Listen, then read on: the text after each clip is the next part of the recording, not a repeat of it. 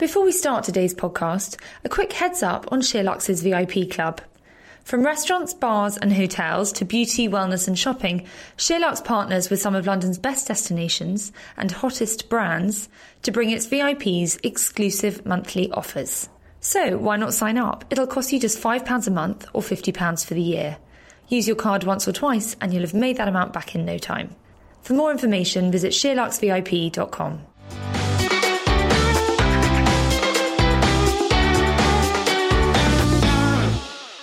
Hello and welcome to the SheerLuxe Highlights podcast with me, Georgie Coleridge Cole. This week I'm joined by Laura Black, Georgina Blaskey, and author, journalist, and key to today's podcast, mother, Helen Whitaker. Welcome, Helen. Hello, thanks for having me. Thanks for coming. so, for people listening, Helen writes our parenting column, which you've been writing for, God, been since the beginning of this year? Yeah. I know, it's great. It's very entertaining, it's very informative, it always makes me feel human. and we thought that as God, about half of our readers are mothers. It would be a good excuse, as you were coming in to talk, to have a slightly parenting related podcast today. Yeah, fun. And we always try not to sort of bang on about parenting too much. We realise that not everyone's there yet. Some people have passed it, and some people just don't want to talk about it.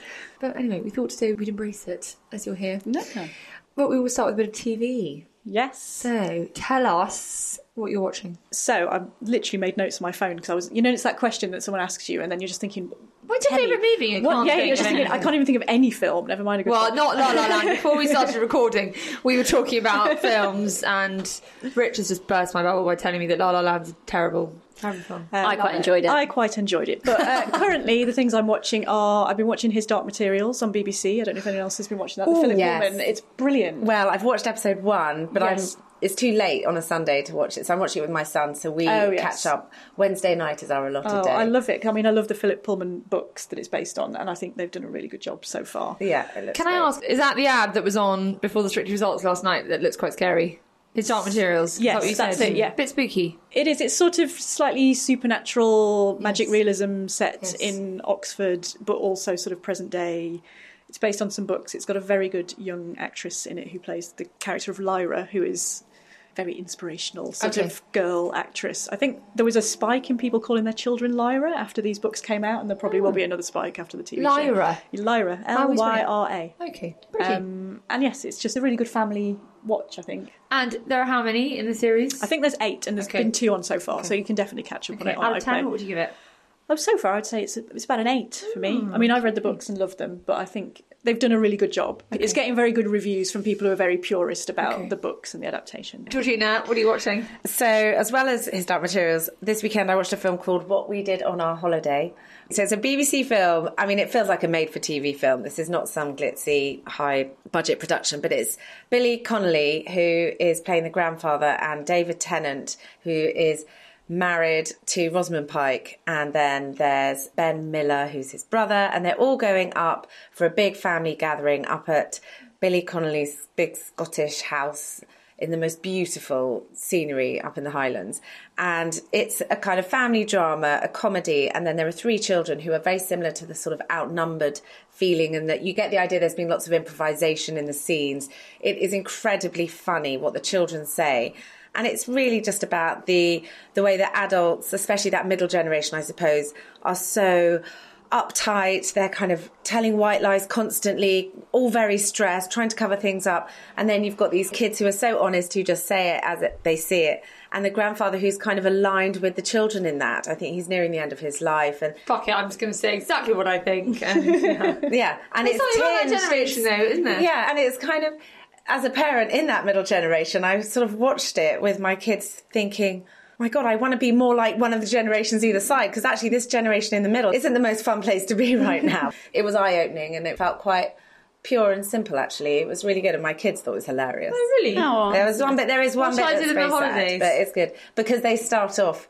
There's various That's events that called. happen, yeah, and then this boy says at the end, "When I get back to school, I'm going to have so much to write about what I did in the holidays because a whole load of events unfold." So that's the kind of premise of Oh. the film. So it's very sweet. What about reading? What are you reading? Oh God, I read all the time on the tube. That's like my favourite time, and I'm a bit of a book pusher onto other people as well. So I Push away. I, love that recommendation. Uh, so the things I've read recently, I also get sent quite a lot of advanced copies. So I'm trying to remember things that are actually out now, which is annoying, obviously, when you're like, oh, it's not out till June 2020. I just read the new David Nicholls book, Sweet Sorrow, which is wonderful. If Is you- it? I've heard real mixed reviews about it. I think it's set in the 90s and it's very nostalgic and it's set over a summer and it's teenagers sort of doing a amdram performance of a Shakespeare Yes, yes. play.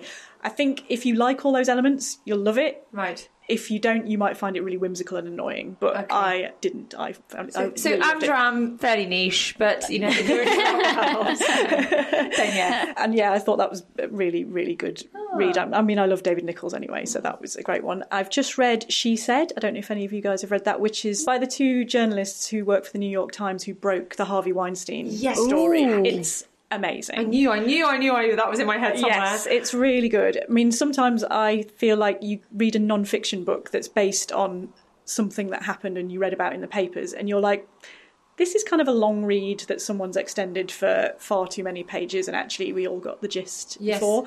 Whereas with this one, it's brilliant. It's like a forensic breakdown of how an investigation works when you work for a newspaper. So if you're into that sort of thing anyway, we were talking about Spotlight earlier on, that kind of thing, how it works, where you get the leads, how you put the story together. So there's that side of it, but there's also just the story itself, which Exactly. is all the stuff that didn't make it into the article, all the stuff that since the articles happened, there's obviously more come out and more people come forward and there's more elements to the story and even the stories of the sources that they used at the time that you couldn't put all that into a factual New York Times piece, but you mm. can talk about it in the book and mm. the women and where they came from and their backgrounds and you know the bravery of them.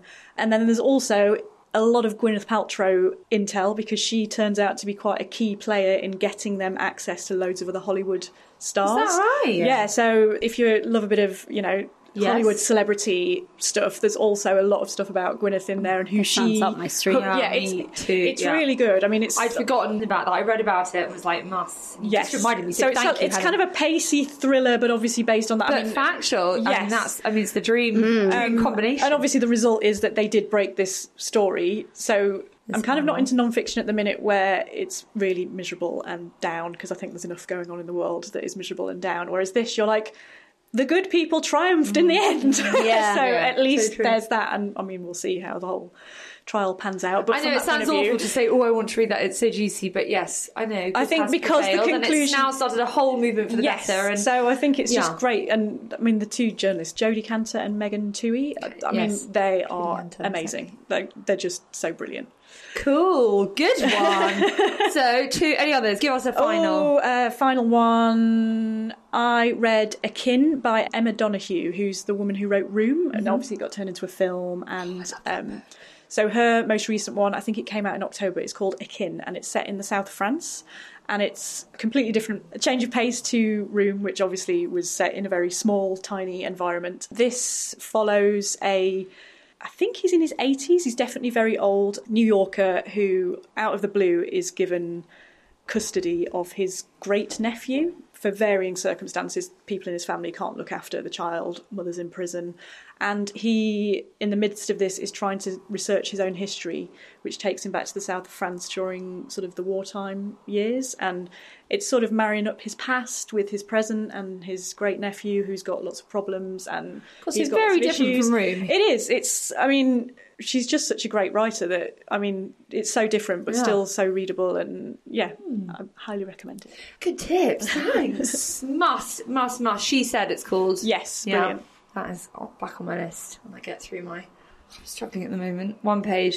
I don't know how you do it. I can't even do one page. I, I, Half I page re- I'm and I'm asleep. rereading the same page. I mean, I'm in and out. I've got to just do that thing when we did our 28 day health and fitness challenge where I, Make in the yourself. evenings, go and read my book, not in bed. Do you do that? You do. You do it on the tube. I read on the tube, so that yeah, you means- see, I don't have that commute, which obviously I'm very lucky.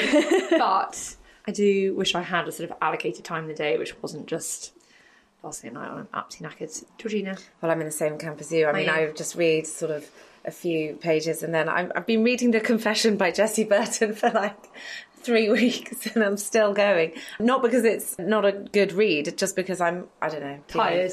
tired time of year. You just want to hunker down and go to sleep. And it gets dark, doesn't it? And you just want to, yeah. Exactly. Well, you're it's in your blood. You can't read more than a sentence. I can't. I, uh, honestly, I can't. It's, it's it totally is in my blood. Yeah, I try. I really. That's why I enjoyed Adam Kay's book because it was like little short, you know, snippets. I was like, oh yeah, and I actually got through it really quickly. Anyway, he's got a new one out, which I'm going to try and oh, read. No, it's, quite, it's quite, a slim book as well. So it, yeah. Big writing. At my book club, whenever we discuss what book we're going to read next, the first thing everyone says is, "How long is it? How much percent is that? Or oh, time no. on the?" Book. So I have got a question for you. I was at a 40th at the weekend, and someone was telling a very funny story about someone at a book club who apparently got really cross when she turned up at book club, and some mother said, "Oh, she'd read."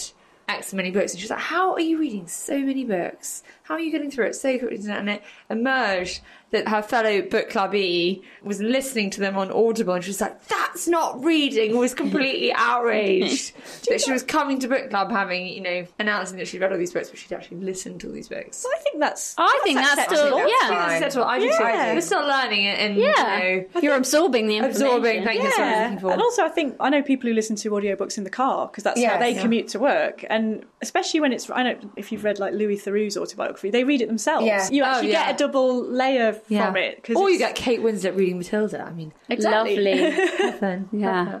I think you can still say you read it if you listen yeah. to it. I think that's yeah. Mm. I don't think you can say you read it. I think you can say I listened to it.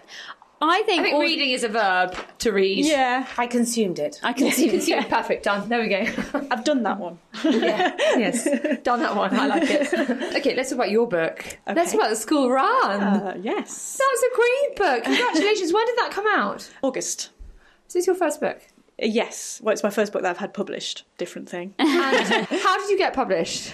So I wrote a book a while ago, two or three years ago, that I managed to get an agent through that. I sent it out to some agents and got my lovely agent Sarah, and we sent that out to publishers, and no one wanted to publish it. So that was a blow. But one of the publishers that we sent it to, they said, if you can't find a publisher for this book, we don't want this fiction about what it's about, but we like the way she writes. So if you don't find another home for it, come back to us and we'll talk about some other ideas and that's what ended up happening in the end. So I went in to see Sam at Trapeze, and we talked about some other book ideas and threw some ideas around, and then she basically said she was interested in another one of my ideas, and that's kind of how I got published. And that's where the school run came from. Yes. So, people listening, can you tell us what it's about? A novel, a comedy, I hope. Yes, um, it is. about the lengths that parents, particularly mums in this suburb of London in Walthamstow, the lengths they'll go to to get a school place for their child at the local primary school. And it's a uh, religious school, so there's a lot of trying to get one over on each other, trying to suck up to the vicar, who just so happens to be very sexy as well, so that's not too much of a chore, and trying to move house or trying to pretend they've moved house, or basically just trying to get in with the headmaster and all the things that people try and do when they're trying to get their child into a school that is totally oversubscribed. No morals, basically. no morals. It's all out the window. No, which it's one of those things as well, though, that I think everyone is slightly appalled about it, but also the statistics show that so many people are doing it that it's quite rife. And when you say people are doing it, you're talking about trying to get their children into religious schools. Well, trying to get them into any schools and uh, trying to cheat the system. Trying to, to cheat the system okay. in various Not ways. trying to get to the local church school because those are also very, especially highly sought after places. There are some atheists running very, very popular playgroups in churches. But yeah, you know, the renting a house in the catchment area mm. when you actually live quite far away, or even you know, taking your entire family to a two bedroom flat when there's actually five of you for six months whilst you get into the school. Things like that, they're all going on. It's a very mm. middle class fraud, basically.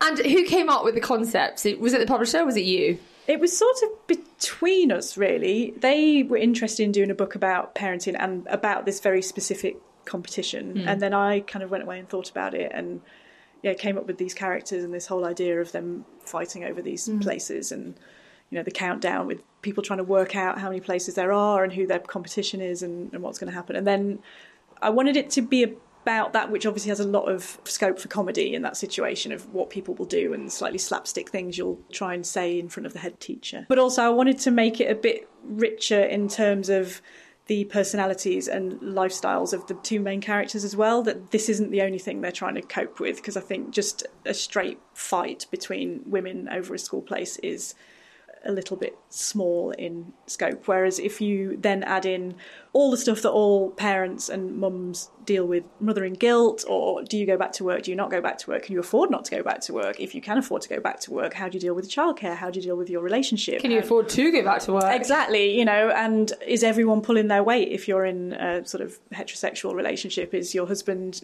opting out of the childcare because they can Oh just god, I mean, so work? many topics here. I Exactly. mean, so it's like, you know, mental load and then how your friendships change, how you feel like you're being judged all the time, maybe you're judging yourself, all of those things. So I just kind of wanted a big story about but with a good, good, good helping of humour. Oh yes, yes. Yeah. There's a lot of comedy in it. And have you had a good response to it? Yes, I've had some really nice reviews. I got some into a lot of nice magazines with it, and I only know my Amazon ratings because my dad keeps a very close eye on it. Too close. Oh, that's what dad's for. Sometimes I'm like, I don't want to know if someone said something horrible about me. Mm. anyway, he's screening them, and so far it's all Yes. it's, a, it's a big thumbs up. Yes. And you are a mother of I've got a almost four year old son. okay, and so this wasn't a situation you were in yet, No, but I am now. but you are now. Yes, and I'm. And how do you feel about it now? Because you were writing a book about something you hadn't experienced yourself. Yes. Is it just uncanny how it's now playing out? Are you that Sort person is. I'm- considering putting on a playgroup in your church? Luckily, where I live, which is in Walthamstow, there are quite a few decent primary schools, so I am hoping that I don't end up in a situation where it's a fight to the death to get into one particular school. But the irony is not lost on me that I am now touring schools and having that slight palpitation of like, but this would be a nice one for him to go to, but what if we don't get into this one? What if there's no other good schools? What if this is his entire future ruined because he doesn't get into the reception class that we want? But yes, luckily, I think it'll be okay. But I mean, hopefully, I've not jinxed myself by writing a book about, about the whole Hopefully they topic. didn't recognise you. Is there a picture of you? Yeah, on the back? there is a bit of me thinking that's the woman who's using all of our experiences in her novel. when do you find out in January, don't you? Yes. I remember pressing refresh, refresh, refresh, finding out what school it is. It's terrifying. It's like getting exam results. We're kind of doing the tours at the minute, and it's that thing where you, you go into one and you're like, okay, this seems good. There's teachers, there's walls, there's, you know, everything's going on. And then you're kind of, but then you go and see the next one. You're like, okay, this one's quite good. But which one do we put first? And how, if we don't put this one first, do we never get into this one? It's, yeah, tricky. And have you had advice from people? What research do you do? I had a lot of stories when I was writing the book about, you know, trying to get into schools or people who were trying to game the system. And it was always a friend of theirs, in inverted commas. It was never them. Particularly from people whose children go to religious schools. They had a lot of advice about, you know, as I mentioned before, the register being taken in church and to make sure you're very front and present so the priest can see you or the can see you. In terms of actually applying for schools, most of it is just don't try and game the system. Just pick the ones you want, Okay. put it at the top. Well, let's talk about judgment. You touched on judgment. Mm-hmm. Helen is one of the themes in the book. Yes. How do you feel as a mother in regards to other mothers and being judged? Do you care? I mean, you seem quite confident in yourself. Do you- Um, is it something that I think the thing is, when you have a baby, you might feel like a relatively confident person, and usually, you know, you've chosen a career, you've chosen where to live, you've got your friends, you've got all this stuff set up, and then all of a sudden, you go home with the baby from the hospital, which I don't know about you, but I had that moment where I was like, is they just going to let me leave? No one's even going to ask me a question. I mean, we adopted a cat from a charity and they came around to see our house to make sure we were decent people. They would have enough room. I was like, that was for the cat. You're just going to let me walk out of here with this baby carrier and like no knowledge of how to do anything. But all of that goes out the window because you just have, you know, it's a human, so you can't fix them to do exactly what you want when you want. So you have all those moments where you are really unsure of yourself and you're thinking, okay, is this we're meant to try and put them down for a nap now. Okay, that's not working. Okay, uh, what now? Walk around for a bit. That's not working. And you kind of it's constant. And had you thought you were going to parent a certain way and then you parented a completely different way? Or did you stick to your guns? Well, I mean, the first bit is a blur, but I think I stuck to my guns in the sense that I thought just do whatever it takes, and that's kind of been my parenting style ever since. Let's just try and make sure everyone is happy most of the time. That's oh, kind of good. I like it. And Georgina, do you feel the same? Talk to us about judgment, and because it's a big topic around mothers, isn't it? Yeah. And, you know, it, it's in our human nature to judge and know that we are being judged.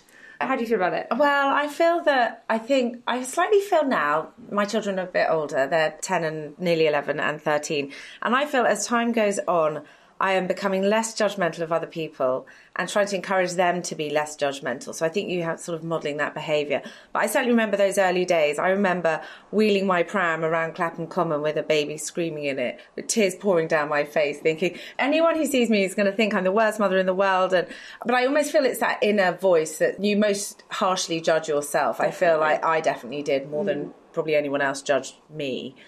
So I am quite guilty occasionally of judging other people because I do have sort of the occasional fix thing like if we're away on holiday, I'll let them have, you know, whatever they want on the plane. I, I don't really care too much about that. But once we get to a hotel, if we're going out for dinner or something really special, then I won't let them have any iPads or phones at the table ever. And we never have. And I'm really quite strict on it. I don't know why. It's just my mindset now and I'm mm. completely set on it. So if I see you know, in the restaurant, there's all these kind of little faces with headphones illuminated watching a movie, and the parents are there next to them. I'm like, oh. But then I also have to have words myself, like, you don't know the backstory. Maybe their children hate babysitters. Maybe, you know, everyone's different. You know, maybe they fed the kids at five and now it's seven. And so I've become less judgmental. So I don't think I judge people on really big things. Yeah. It tends to be on more things. I would like say the that. iPad thing, when you, you bring up the iPad story, and I remember going to one of my favourite restaurants when I think I was pregnant with one of the children. And there was this family, this really sort of glamorous family sitting there. And They're having a really nice meal, and they had two children with them, probably quite young, sitting there with iPads. And I remember being just absolutely horrified. I was like, oh, I can't believe they're sitting in a restaurant, let their children sit there with iPads. And da, da. Anyway, fast forward, you know, and I've now got an eight, seven, and two year old, and a child with learning difficulties who physically cannot sit still that long. And actually, if we're going to have supper with them on holiday, we do after they've eaten, we do actually now give them an iPad. So I sort of, Yeah, but that's I after. judged, and now I'm so you know we're But all, after they've eaten, so you sit down initially and you're like having a nice chat. I'm like stretching out a family game of Uno time. for as long as yeah. I can. We usually the just have to order something as quickly as possible for. Oh, we do. son. I'm like, bottom- you literally my walk in the door. You're like, anything child friendly, bring it whenever it's ready, Yes. whenever it's ready, and then we will order once we sit down and, and two wines. You, Thank you, say that. I used to. I don't do it now because he's a bit better now. My son really struggles to sit still, especially when he's hungry. Yeah. And so I used to ring our local Pizza Express. If we were going, I'd ring them on my way, and I'd be like. Hi, we're on our way. Can I order two piccolo menus, please, dough balls and two margaritas? And I, I'd That literally very good. so that the dough balls were on the table because otherwise my son was like, where Yeah. are my dough balls? When are my dough balls going to be ready? Yeah. Are my dough balls ready? Mommy, where am I, am I? Am I in the kitchen? I'm not in the kitchen. If you want to go and ask them, feel free. But how do I know? Do you think I know? Yeah. And this, this The second the waitress walks away and they're like, "Where's my food?" and you're like, Where's my "Oh." food, mommy? Is it, is it really? Is it coming in a minute? I'm like, I don't know. I'm not in the kitchen. What's going on? Well, I'm the same. One step in the door, I haven't sat down. I have Yeah. Um, either. Yeah. yeah. Colours. Exactly. You know. And dough balls ASAP. Now, Anyway, get back to judgment. Laura, what about you? Judging? when I had my first child, she was quite straightforward. I was always quite strict with her. I did a routine. She kind of did everything quite by the book. And I probably did judge. And then I have my second child who is just a whole other ball game and is very vocal and screams at literally everything. So then I started to be a bit less judgmental because I kind of felt for anybody else that was in a similar situation, particularly on like a train or a bus or something where they just don't stop screaming. I always so feel for them because I've been there a million times. Then I had my third child very close to my second, and I just basically had three babies all screaming all the time. And now You got no time to judge anyone I, else. Yeah, I just can't. It's deal like I'm sticking with one. Right? Yeah, exactly. I just can't. I can't judge anymore because I'm just always winging it, and mine are always chaotic. So I'm just yeah. Well, no, I'll mine try not to. You're not on your own. But don't they say it's the hardest thing to do and the easiest thing to judge? Parenting, Do. and I think that is so yeah, true. that is true. I always talk about the time where a friend of mine who I've always really admired her parenting skills talked to me about public parenting. And she was like, sometimes you've just got to think, fuck everyone around me. Mm-hmm. this is not okay. And I'm going to give my child a complete telling off now. Oh, yeah, you've got to follow But through. it's so funny because you see people not disciplining their children and you Mm. judge them because they're not disciplining their children. And then you think, God, the flip side of that is to discipline them and, and have everyone watching you. And it's kind of like, "Oh, what's the right thing to do? I don't Yeah. know. I remember my son having a haircut and he literally skitzing, so I wouldn't give him my phone because he not behaved and he wanted my phone to sit still and have his haircut and he hates having his haircut. And I said, no, I'm not giving it to you because that behaviour's not okay. And I was like, you've got to follow through. And I oh. just knew I was opening It's the worst when you have to. and I was like, I can't go back. I can't go back. And there was someone I knew in the hairdressers, which was even worse because I was like, if I don't follow through now, she's going to think I'm a bad mother. So I followed through it, and what played out was the most vile, oh, vile behaviour from my child, who I love to death. But In a public place, I nothing better. picked him up literally by the arms, mid haircut, marched him screaming threw him in the car. I was like, I'm so angry with you. I can't even speak. Slammed the car door, went back to the hedge and said, I'm really sorry. I'll finish the cut at home. Did you? Paid, yeah. I would. I went and finished his haircut myself. and I saw, I texted again. my friend and I was like, I'm so mortified about what happened. I was like, but I just had to follow through. And she was like, we've all been there and told me some sweet story about it having happened to her. But I'm sure she judged me. I hope she judged me less having followed No. I think then. if you follow through, then at least you're trying to regulate the behaviour. It's Yes. just not always easy, though. But it's just terrible because the punishments generally are worse for you than they are for them. Because when you're threatening to take them home if they don't start behaving, then all you're thinking is, "Oh God, now we've got to go home," and everyone will be in a terrible mood. And I quite wanted to come here today. Yeah, I know, I know, I know. Also, I think you have to remember that there aren't many people that don't go through that at some point. Some might go through it more, some might go through it less. Yes, but actually, definitely. Mm. it's normal. I know someone who's really preachy about their child not watching television. I didn't know her very well, but I always thought, God, she looks like this perfect mother who never does anything wrong. And, you know, I don't really know my children. And then I got chatting to literally one of her best friends. She's like, "Oh my god, her children watch TV all the time." I was like, oh, "No, wait, this is absolute horseshit." And this, this woman preaching on about. And I think it was that they didn't watch children in the week, but literally at the weekends they don't step away from the TV. So nothing is what it's. Yeah. I had one of those as well. Coming around for tea, they don't eat sugar. They don't eat sugar. Oh, so Oh, I like, and it was a birthday tea party, so I'd gone really out of my way. I, I really stressed about the cake. Had to look homemade with nothing too bad on it. And, but then I did put like a bowl full of party rings, something on the table because it's a birthday party. I mean, this child literally walked into my house and dived into this bowl of party rings because they just never had it. What's your approach to food and your children? Oh, well, my child is a bottomless pit of hunger. Our thing when we go to birthday parties is he will walk into the house and ignore, you know, the celebration, the party games, and he will sit himself down at the table and be like, right, I'm ready for my lunch now. It's eleven thirty. exactly. The people running the party will be obviously thinking, no, we were going to do some games and then we we're going to do the, then we're going to have lunch. I'm like, I have brought snacks to, to keep him away from this table.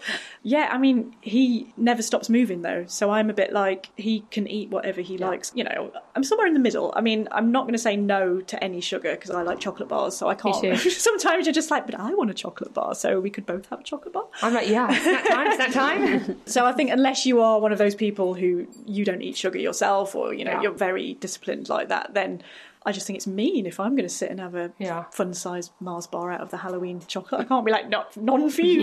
Yeah. But we try and get a balanced diet in him. Yeah. But I mean, Everything in moderation. Yeah. I think so too. Do you agree, Georgina? Yeah, I think everything in moderation. And I also think it's just funny what you're saying about the food and what you were just saying, Georgie, about the TV. So the mum is like, oh, yes, it's only home cooked mush or whatever they're eating mm. at certain stages.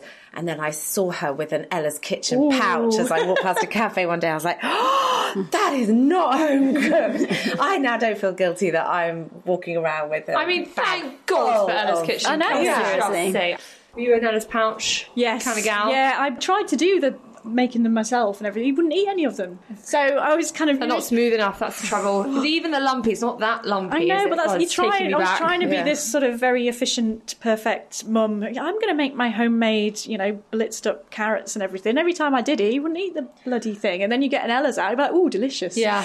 We've got to talk about travel. Yep. Travel and children. We mentioned iPads. There was a great article last summer about traveling with children and how you basically need to put all your judgments, all your Yeah. morals, all your rules into a box and pack them away in the holds and forget about them until you get off the plane on the other side because not only have you got yourself to think about, you've got everyone else on that plane and you just got to get Yes. through it. Was it the same? I think I might have read this. It's the same one where they basically said if you're going to have a nice time on holiday, you kind of have to do that for the whole holiday as well. You have to be like not so regimented about your bedtime routine. If you want to have a good time, Oh, I don't you have if it to was, but that sounds relax. like a good article as well. Yeah, it's basically if you're going to stick to all these rules, nobody Yes. is going to have a good time. so. I remember. I remember someone saying they went on holiday. they We're going to stay on English time while we're on holiday, So they were all sort of getting up in the middle of the night just so they kept their children on the routine of the English time because they thought it would be less stressful when they got back Yeah. home again. But you're right, you've just got to let it Yeah, go. well, it's. I mean, we had to go through quite a ordeal with the bedtime routine to try and get my son to actually sleep. So we were slaves to this routine for a long time, and very like when we went anywhere, we've got to start the bedtime routine. We've got to do the bath. We've got to do the stories. Can't leave until lunchtime because that's when the lunch, lunchtime exactly. We've got to do this. And then we went to Portugal last year for my cousin's wedding, and it was one of those dues that, you know, he didn't eat till eight, this happened. And when we got there, we were like, we just have to be, he's not going to go to bed until Yeah. whatever time tonight. We're probably going to have to carry him back to the hotel. But it would have been rubbish if we'd been like, okay, we're off now. Yeah. At like You're half have a shit time six. as well, yeah, yeah. Sit in the hotel room in silence whilst he try and get him to go to sleep. But I think, yeah, if you're going on holiday, it's got to be a holiday for everybody. And it's kind And of. they're usually pretty resilient, aren't they? They can adapt. Yeah, it's taken me three children to get to that point. Well, but- yeah, but they- likewise. They, do adapt. I was a big advocate of a routine and I swear by it personally, you know, each their own, but I went back to work very quickly and it kind of gave me the freedom to know I could get some work done at lunchtime because Yeah. I knew that. Oh no, I they would loved. be Don't get me wrong, I loved the routine. And it's not that for everyone, caveat, but for me it gave me freedom Yeah. and I will stand by that. But Yeah. that said, routine for child number one versus child number three, Very, very um, different. I'd definitely I think it's loosened up a only bit by child number it's only three years in that I can like diversify from the routine because I know we can go back to the routine. So I'm like, yeah, yeah, you can stay up till ten when we're on holiday. When we get home, though, Yeah. Yeah. no, no, Nuh-uh. no, no, no, no, no. Totally. Georgina, you've been through it all. Tips of travelling with children. Tips of travelling with early teens. Oh well, if they've got their phone, they're happy. Phone, Yeah. Kindle, and I just think food is really important. Yeah. Lots of snacks. I think when they're little, I remember when my daughter was maybe about two, and we flew on a flight that was going to be about six hours, seven hours. We didn't have an iPad then, and um, I just I had all the magazines. You know, the, the magazines that I mm. never buy that are about four pounds fifty, and the toy complete brains with that plastic yeah. on the right. They break at the airport are an absolute lifesaver. I think before any flight, that's the only time I let my kids get magazines. So do I, and it's also airport. good bribery before then. Mm. I'm always like, well, if you're good, then you can get a magazine. You at get a the five airport. pound magazine, it's more exactly. expensive than mine. yeah, yeah, exactly. I mean, they are making good margin on those plastic yeah, toys. aren't definitely, they? yeah. Freaking hell, it's all about the toys. All about toys. So yeah, traveling with kids. I just think it's food and a few activities, a few things, and I guess also as they get older, it's maybe explaining to them a bit that the flight is this long. You'll get meals at this time. I think if they just know a bit of mm. information, actually, even at kind of school age onwards, they just feel a bit more like they know what to do and what's expected of them when. And mm. I think that's Yeah, that really good advice in general. A bit and better. also, especially traveling, they quite like things like, oh, I tell you what, why don't you go and look out for the suitcases, or why don't we get Give you can hold the passports in the queue, or you Oh, oh, and things oh, like oh, that. not the Are you no, in the queue? They're right next to you. they're not going for a you'd be, walk. simply be amazed what could happen. My husband managed to lose a boarding pass, and, and that was him. So Well, I'm maybe not the kid the boarding boarding. I don't. Well, it depends on the age. Depends on the age, not on the husband. On the children. My worst travelling experience with my children was coming back from Dubai, which is the longest airport Oh. I've ever been mm. to. I mean, like everything in Dubai, everything's effing massive. And I think it's about a 30 mile walk from one end of oh the, the airport to the other. And we were in a pool cafe at one end of the airport, and our gate was at the other. As Oh. usual, we were last to get to the gate. I mean, standard. I don't know why. I always say, can we just not be rushing? Can it not be a panic? Can't tell you how many times you've seen us running through the airport. Honestly, I mean, freaking chaos. We have not learned our lesson. We've nearly missed. I've had to like put a baby on the counter and start crying Oh, God. because they were shutting the checkout. Uh, I mean, we are so many. So I don't know why we're so inept. but we left Otto's Finding Nemo rucksack with his bunny and his iPad in the cafe at the far, far Oh, end. no. And it's basically one long straight line this airport. We got to the gate and Otto goes, My bunny, my bunny. no, So, stop it. Years ago. And we turn around and we're like, Where's the rucksack? James is like, Where's the rucksack? I'm like, I don't know, where's the rucksack? And he's like, Fuck. oh my god! Oh my god, he took my it off because there was a plaything over there, and we were like, oh my god, oh my god, oh my god. We turned around to all these people at the gate, and I was like, oh my god, my son's bunny, he's left at the thing. Can we just run? They're like, the gate is closing in two oh minutes. Oh I mean, it, it- to probably, I'm not exaggerating how long the airport is in Dubai. Look it up, it's long. and I was like, please, please, please, we can't go on this flight without it. And my husband was like, I'm going to run. So he dropped his things and he literally ran and they were not getting it at all. And I was kind of, I was like, God, I'm so sorry. I'm really sorry. I was like, but you know, he's four years old and he can't sleep without it. And he's had it every day of his life since he was a baby. And there's all these people on there saying, we don't even get on the plane. They're like, you've got to get on the plane right now. So I like start getting the body part. And I'm just looking and I'm thinking, come on, come back, Jonesy, come back. and you, all you can see is this long and I just could not see him. And then slowly, literally, slowly, slowly, slowly, I could see this thing moving and I could see him running, running, running. And I could see him running. And I was like, he hasn't got the rucksack. he hasn't got the rucksack. And he got back and he's like, it wasn't there. I was like, fuck. Oh my god, what? Literally, we got on the plane and they were like, you need to sit down now. We were the last people on the plane. Buggies, three children. I mean, I was then called my assistant and I was like, um, you need to call lost property, please. ASAP, Otto's bunny is, is missing. She's like, oh my God, oh my God, I'm just getting on the plane. I was like, I've gotta go, I'm getting on the plane like this. Anyway, long story short, I mean, bearing in mind he has learning difficulties and struggles with attention. I mean, somehow he made it through the flight. I don't know how. And then we got oh. back. He was actually really quite grown up about it. And anyway, we got it back. No. And it had been picked up by cleaning. And anyway, they FedExed it back or whatever they did. And anyway, for the next few days, he's like, Where Bunny? Where Bunny? Oh no. And he was like, Darling, Bunny's coming on another plane. Anyway, he came back, rucksack, Kindle, Bunny, everything. Were also, thank you to Dubai Airport, oh. all came back to us. That makes my And- heart ache a bit. Honestly, being on a plane without their, I think you could have their teddy and Kindle. Mm-hmm. Essentials. Or if you're in the car, book tapes. yeah, good one. tape. Yeah, I put that. Tape. Yeah, story tapes and okay, Sounds not quite tapes, audible, old school. children's audible Book tape, downloads. CDs, the Roald Dahl, the Roald Dahl. That's a good Christmas Yeah, present if anyone's yes. wondering what to give nieces or nephews. That is a good Really one. good. I remember driving to France and the children were all asleep in the back of the car. And my husband was like, Can you turn it off? I can't hear. I was like, Sorry. I think I've had Roald Dahl for about six hours. Do you think we could have a break? He's like, No! We're nearly at the end of James and the Giant Peach or whatever it was. Anyway, let's talk about competitive parenting. You've written about competitive parenting. Yes. For SheerLuxe. Are you a competitive parent? Do you think you would be? Are you not? I think I am, but more to myself than to anyone else. Like you hold yourself to such a high standard that you can never attain this. You're like, my child will, be, will do this. They'll be impeccably dressed, you know. And you're like, no, we're all just trying to get out of the house, and you've got food down your front. And I'm at this point, we're like, fine, we just need to go. Oh, Doesn't my mum, my mum picked my children up from my in-laws yesterday, and she's like, mm, "Yes, darling, uh, Mimi was wearing rather strange outfit. She had a hat half on her head, leggings under her skirt." I was like, I know. I was like, I'm sorry, but third child. Third child. she wants to dress herself. I don't really care Exactly, anymore. and Whereas with Coco, I was like, God, Peter Pan collar, it's all going to match. Matching bows. you know, now I'm just like, whatever. You look like Annie. Well, also, my um, son refuses to wear anything other than what he refers to as fluffy trousers, which is jogging Trackies. bottoms. Yeah, because he thinks everything else is too stiff and yeah, mine too. Mine hates jeans. hinders his Hates running, them. climbing, jumping about Yeah. kind of activities.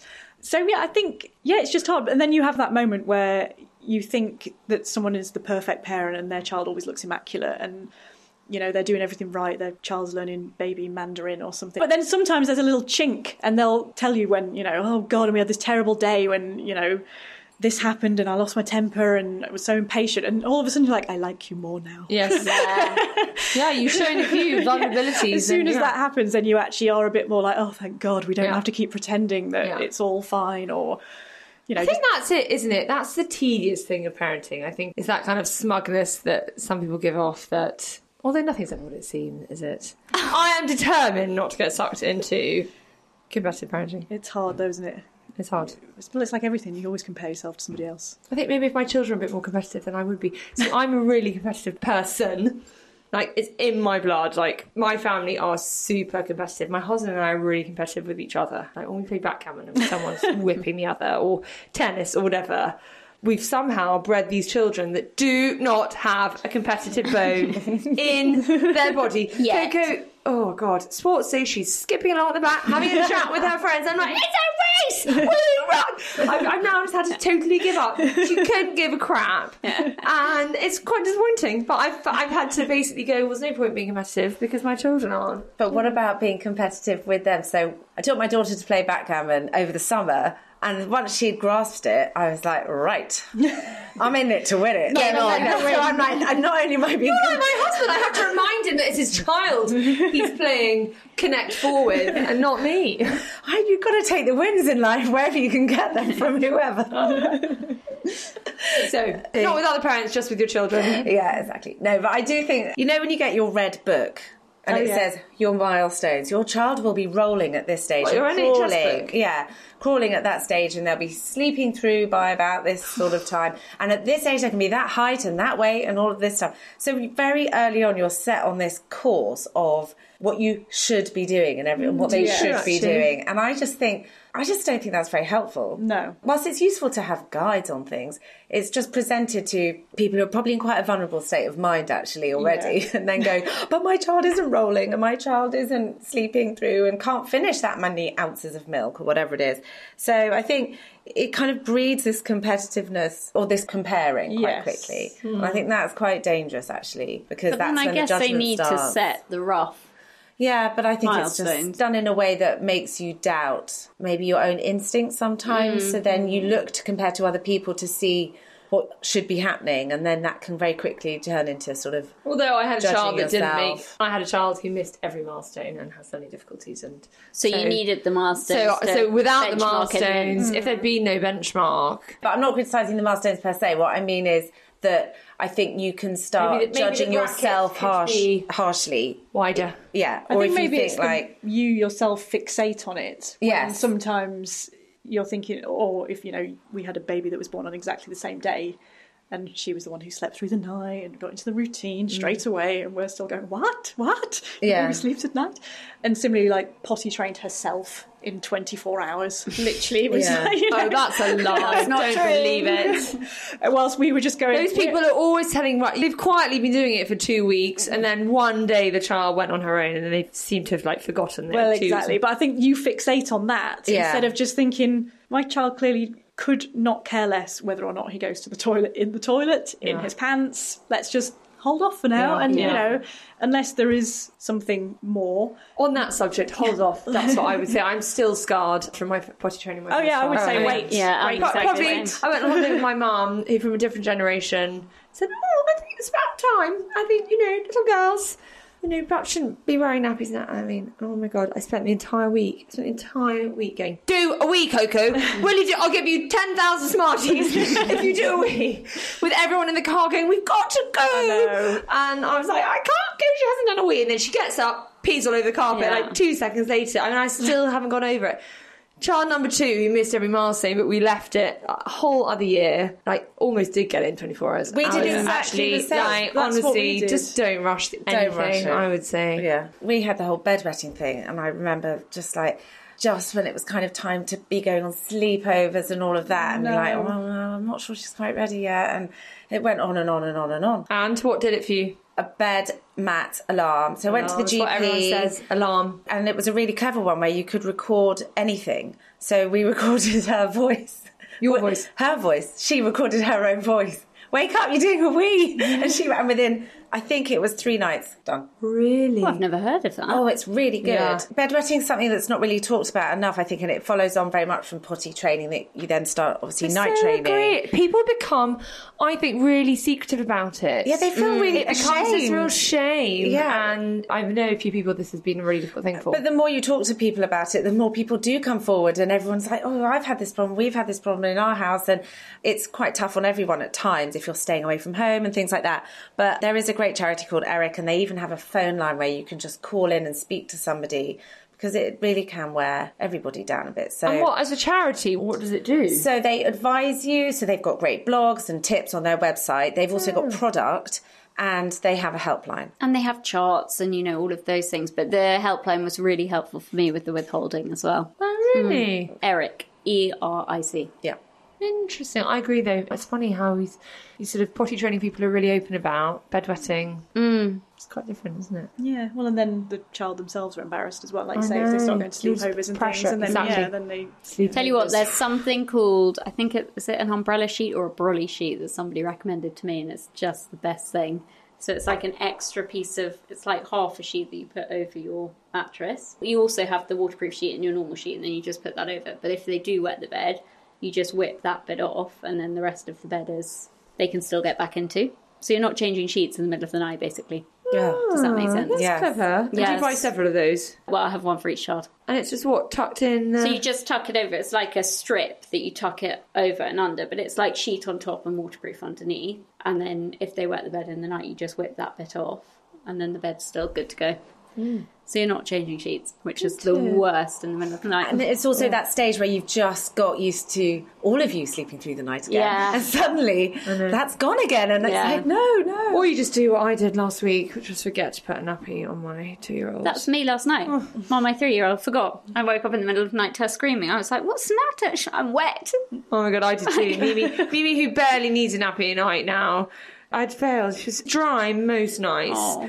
And then I go in to give her a kiss goodnight before I go to go to bed, and she's like in a sea of piss. That's so funny that I did exactly the same. Oh, I was so cross Yeah, with so myself. stupid. So robbing myself of half an hour in bed as I Yeah. mucked around with washing machines. Yeah. Let's move from talking about the children to talking about the parents a bit more. Yes. Let's talk about baby proofing your relationship.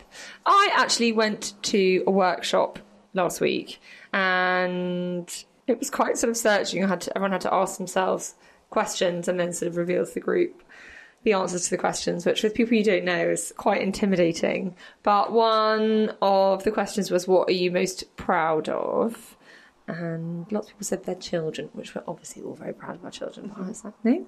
And so I said that it was my relationship with my husband, and that three children on, I still made time for him. We made time for each other, and that was a real priority in our house. And that's something that I think we really both focused on from the minute they were born, mm-hmm. I would say. Yeah. I think for me, where it came from was an article I read with Davina McCall, who is now divorced, so it's perhaps not so. I was going to say, isn't Not she? so relevant, but she did years ago. I've quoted this article. She said her priority was her relationship with her husband, and that her children were just passing through, and one day they would leave home, and it would just be her and him. So. Sounds really sweet, and you'd go, "Ah!" if you didn't know they were divorced. Yeah. However, I think it always stuck with me, and so when I had children, I was really determined to nurture my relationship with my husband. Yeah, I think you have to do that. then. I think it's really important. Yeah, I think it's really important. Because Um, you, you two existed before yeah. the child did, and hopefully you two as a couple will exist for a long time when they're grown up and when they've, you know, fled the nest and all that. Yeah. So I think definitely. Is it something that you have consciously focused on, or you tried to make time for each other? I mean, I think it's one of those things in the first. I mean, I only have one child, so people who've got more than one child, obviously this goes each time. But I think when you first have the baby, everything explodes, and you can't be like, "Oh, we must have a date night. Oh, I mean, I'm not saying date night on day three, Yeah. but you know, I think that's a lot of pressure to put on yourself to be like this, uh, you know, sexual being like one Yeah, week yeah. in when you're Oh, just. no. but I think as time goes on, yeah, you definitely have to try and find your way back to like time as a couple and time, you know, hopefully if you can get babysitters and stuff without your child and just be kind to each other because I think Mm. it's very easy when you're when things are hard, when your child's not sleeping for whatever reason or your child's unhappy and work's difficult and everything's going on in your life, it's easy to lash out at the person you kind of love the most in your relationship because they're there all the time. And It you're also, I sometimes think it becomes a bit competitive, doesn't it? Yeah, like who's I'm had the doing more least than you, or sleep? you're yeah, yeah. you're doing well. I'm working harder than you, or I'm yeah, I've slept more. you had that then- weekend away with your friends and I never get to Exactly. go Yes. anywhere. You know, I always say, of- well, I wasn't filing my nails. oh, here we go. Yeah. Exactly. So I think it's easy to lash out. You know, date nights and everything are really lovely, but at the same time, it's just kind of being kind to each other a lot of the time and kind of thinking, no, they've had a stressful day too, or no, he was sick on his face two days ago, so he's probably going to have a vomiting virus very soon. Yeah. So maybe they need looking after too. So no, I think it's definitely you need to try and baby proof your relationship. It's I really don't think important. it's just about date nights, though. Like, this No, is no. not what I'm saying. This is about a cuddle on the sofa and Yeah. watching Yeah, Netflix, or even or a just- cuddle in the morning, just or a- talking, a I think. conversation. Ah, Yeah, so sitting down and having supper and Together. conversation with each That's, other, that's and the not bit we protect. We've tried to ring fence, although my son is going through a phase where he's refusing to go to bed, so it's making it very hard. And we're back in a zone where one of us eats our dinner and then the other one goes in and we tag team. But we, our thing has always been once my son's in bed, we have our dinner together and we sit down, and that's when we talk about Mm. our day. And we don't look at our phones and we don't look at the telly, and we don't, you know, we are just at the dinner table together. Yeah, and that's when we catch similar. up. And Yeah. it is all those things that like, oh, funny thing happened today, Yeah. or you know, this is annoying me or But it can just be. I mean, my husband's better at it than I am. But you know, it can just be a text message or a call, Yeah. or that isn't about have you ordered? Yes. Have you Yeah. ordered more bin bags, or I forgot, forgot to whatever. Just something that's like, God, I'm still thinking of you, and you're still Yeah. you, and we're still us, and so Yeah. easy just to let the days go by and the evenings go by, and not think- to make a connection. And also making that connection, which is not related to your children, is really important. Mm. So I know it's not just about date nights, but if we do manage to get out for dinner, just the two of us, then a lot of the time we've said, well, okay, for the first 10 minutes, we're going to quickly run through anything to do with the kids, the house, family admin, whatever it is. And then we're not going to talk about any of that stuff anymore. We're going to talk about other things like the rest Yeah. of the world and things that are going on and not just keep talking about the kids, which I think is really easy Yes. to do. So I think even that, it doesn't mm. have to be big romantic gestures. It's just about keeping that connection no, going. no, no, no. Sometimes the unexpected, smaller gestures that kind of mean Yes. more. Yeah. basically I always think if I make my husband laugh Yeah. because we always, you know, laugh together, which hopefully most people do with their partner. But it's that thing where I still get a kick out of making him laugh. Yeah. And so that always makes me think, oh, Yeah. we're in a good place because we, Yeah. we're sharing jokes. Yeah, you're you know- I so agree. Yeah. I got into bed the other and I couldn't stop laughing about something. We were both lying in bed. It was really late night. We were supposed to be having an early night. We were lying there laughing. And then I couldn't stop though. I couldn't stop. I I kept thinking feeling. the same. And he then started to get quite cross. He was like, now stop it. Like- and I was like, oh, now you're being so grumpy. Can't we? do-" Anyway, I agree. It's good. So, any tips for people listening on childproofing your relationship? What would you say? Talk. Yeah. Don't always be really grumpy like I am sometimes. Go for a walk. yeah, have your own time. Have a bath, go for a walk. Yeah. Go for a walk. Uh, oh, have a bath. No, not together. Sorry, I couldn't resist. Actually, the best hotel I ever went to had twin tubs next to each other with a TV at the end. That's that nice. That was really nice. Oh my God. Barney Love sharing my bath though. Barnsley No. House in the Cotswolds. Oh, yeah. Twin tubs with a TV. I mean, that was Yeah, that's You're going to do that in your new house. Be nice, wouldn't it? Yeah, wouldn't it? But also, part of the childproofing your relationship, I think if you're looking after yourself, because I think it's when you feel tired, grumpy, run down like you're doing everything, that's when it can be Yeah. tough because you will take it out on your partner. But actually, I think if you just look after yourself and stay kind of. Also, I think sometimes it's good to say, "Are you okay?" Because I feel like Yes. quite often it's me, the one that's kind of complaining that Yeah. I'm the most tired and the you know busiest, and sometimes they're equally really busy. But Yeah. I never ask if they're okay, which is perhaps my downfall. Maybe I don't other think you're people the are only kinder than me. They're not very Yeah. good at saying they're not okay. Yeah. But maybe that's where a walk comes in. Yes. It's nearly the end of the school term. You're not in the school term time system yet. Not yet. We're still in the sweet spot where we can go on holiday whenever we like. Well, enjoy it because my God, they go by so blimming quickly. I mean, it's literally just been half term, and I felt a bit anxious this morning. Like suddenly the c word is really looming. Mm. Someone mentioned Christmas shopping today, and I was like, oh God, don't even go there. But when do you start thinking about the c word? in terms of logistics, relatively early on because we have London family, we have Derbyshire family, so it's kind of that which parent we're going to see, where we're going to be, who's going to be with us. So that presents wise, try and hold that off as long as possible, to be honest. Because no point in starting too early anyway. Because this week he's into Paw Patrol, next week he's going to be into something else, and you're like, well, we need to wait until he actually has decided on the present that he actually wants before we buy it. And then we're like, nope, doesn't like that anymore. No more Peppa Pig. No more Peppa Pig. So I have bought one present so far. One. Yes. Okay. And it's actually for my husband. So mm-hmm. Well, well done you. That's one more than me.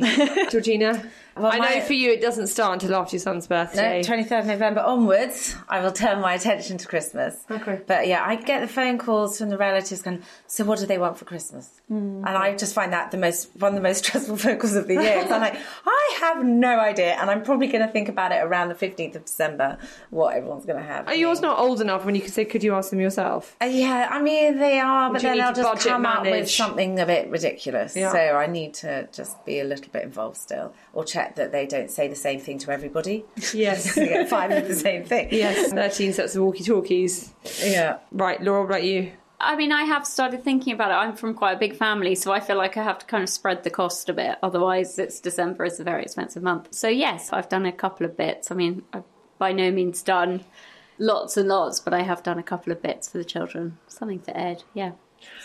Good for you. Oh, well done. No, I suddenly feel like, you know, Diary's getting busy. Yes. It's only going to get more. There's also a here. wonderful Christmas gift guide going live. it will help you with all your problems. It always does. It always does.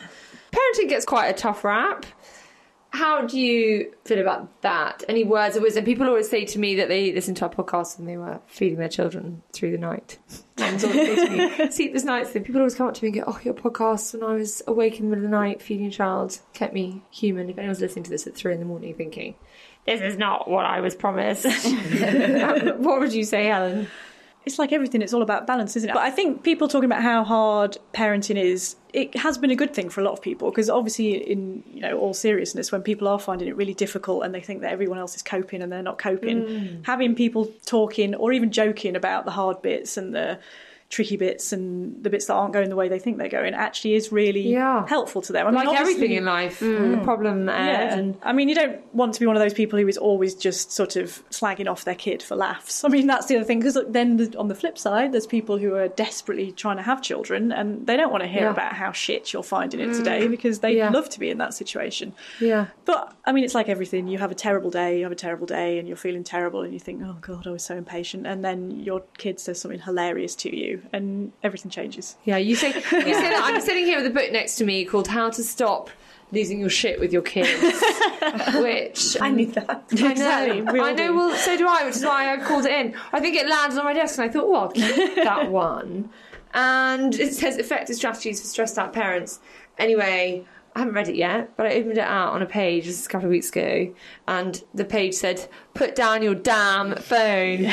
and weirdly, it's kind of stuck with me. And the last couple of weeks, I've been with the children, and I'm quite bad because I get so many emails from work a day. I get quite inbox anxious if there's too many building up that I don't get back to. And I've actually learnt.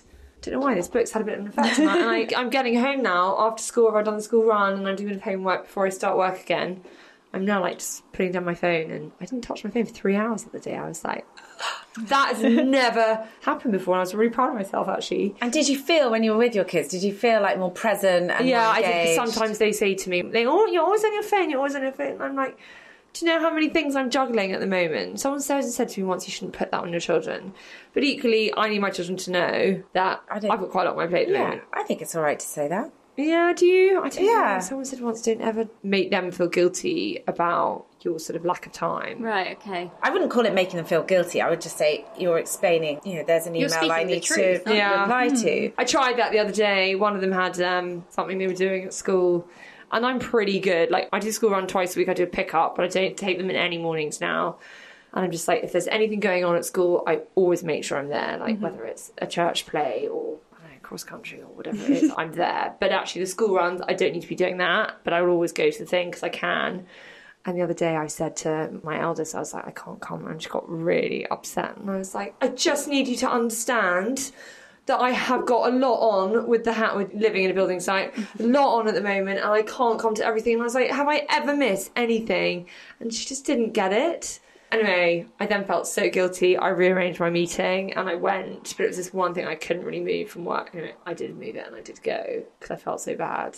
But I was like, I'm trying to reason with an eight year old, she doesn't really understand. Mm. Yeah, and I guess the older they get as the well, easier the more they're aware that they want Yeah. you to be there. My children do say to me, "Oh, you're always on your phone." Anyway, so I saw that and I was like, "You are right, book." And I've been putting down my phone. It does feel quite good. I think, yeah, we've all noticed the effects. Uh, Georgina, what about you?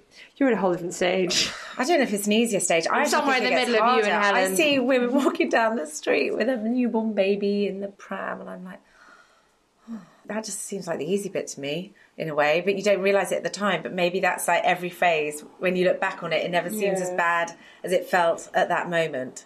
So.